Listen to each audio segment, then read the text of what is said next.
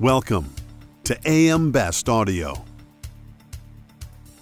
John Weber for AM Best TV, and we're in Atlanta for Riskworld 2023. I'm speaking today with Saadia Savory.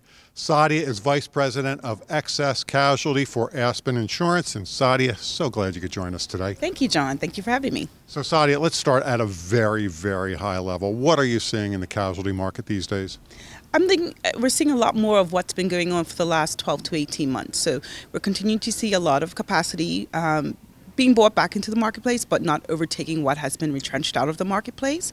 We're seeing a lot of clients coming in to Bermuda and other jurisdictions looking for capacity on programs, and we're seeing continuous stable rates, which is what we like to hear in our industry. So, what's driving all that? What's driving um, the rates is um, ongoing loss activity um, and loss severity. Um, in, obviously in certain risk classes. And we're also seeing um, rate just stabilization. So if we take it back to around 2019 2020 we saw a large market correction. So we saw steep rate increases. Um, that's ongoing for certain risk classes but now we're starting to see it table out a little bit.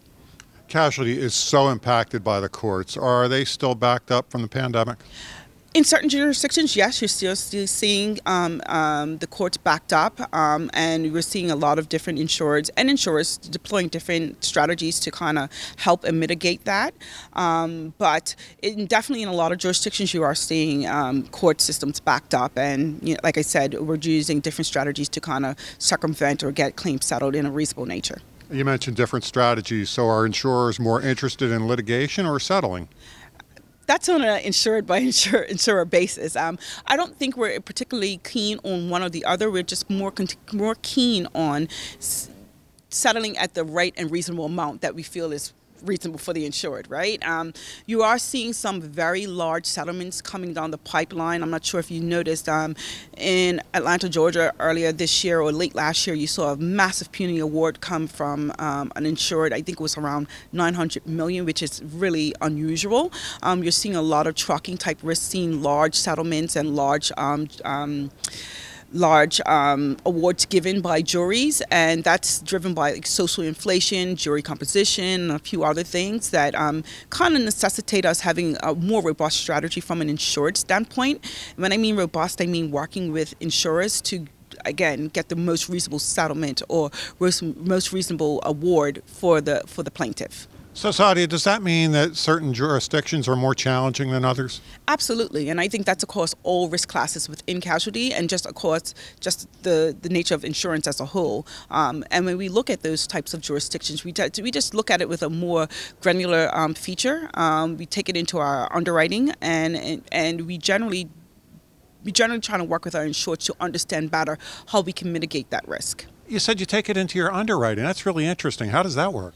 So it's a plethora of ways, right? So we generally look at um, that jurisdiction, the exposure overall in that jurisdiction, whether it be operations, whether if you have, like in the case of a trucking um, account, if they're driving through that jurisdiction a lot, um, the relationships they have in that jurisdiction from a litigation standpoint, we often see in those more adverse jurisdictions where our insureds themselves have certain legal teams, certain strategies they deploy to help mitigate the overall exposure in the event of an occurrence. So yeah, it's a it's a few different things we generally utilize. So Saadia, where do you see this market headed? I think we're going to see a lot more of the same. We're still going to see a lot of um, insurers um, maintaining their capacity um, at certain levels, so what we call capacity management. Um, we're going to see more risk selection from an attachment standpoint. We're not going to see a lot of carriers deploying the large limits that we have seen over the years, like the 50s to 100 million. We're going to see more controlled line sizes, um, more prudent attachment, and more just better risk, risk selection. Saadia Savory, so glad you could join us today. Thank you, John. Thank you for having me. And from Riskworld in Atlanta, I'm John Weber for AM Best TV.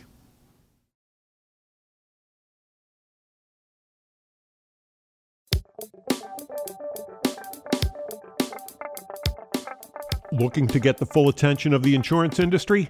We have the platforms that will do just that.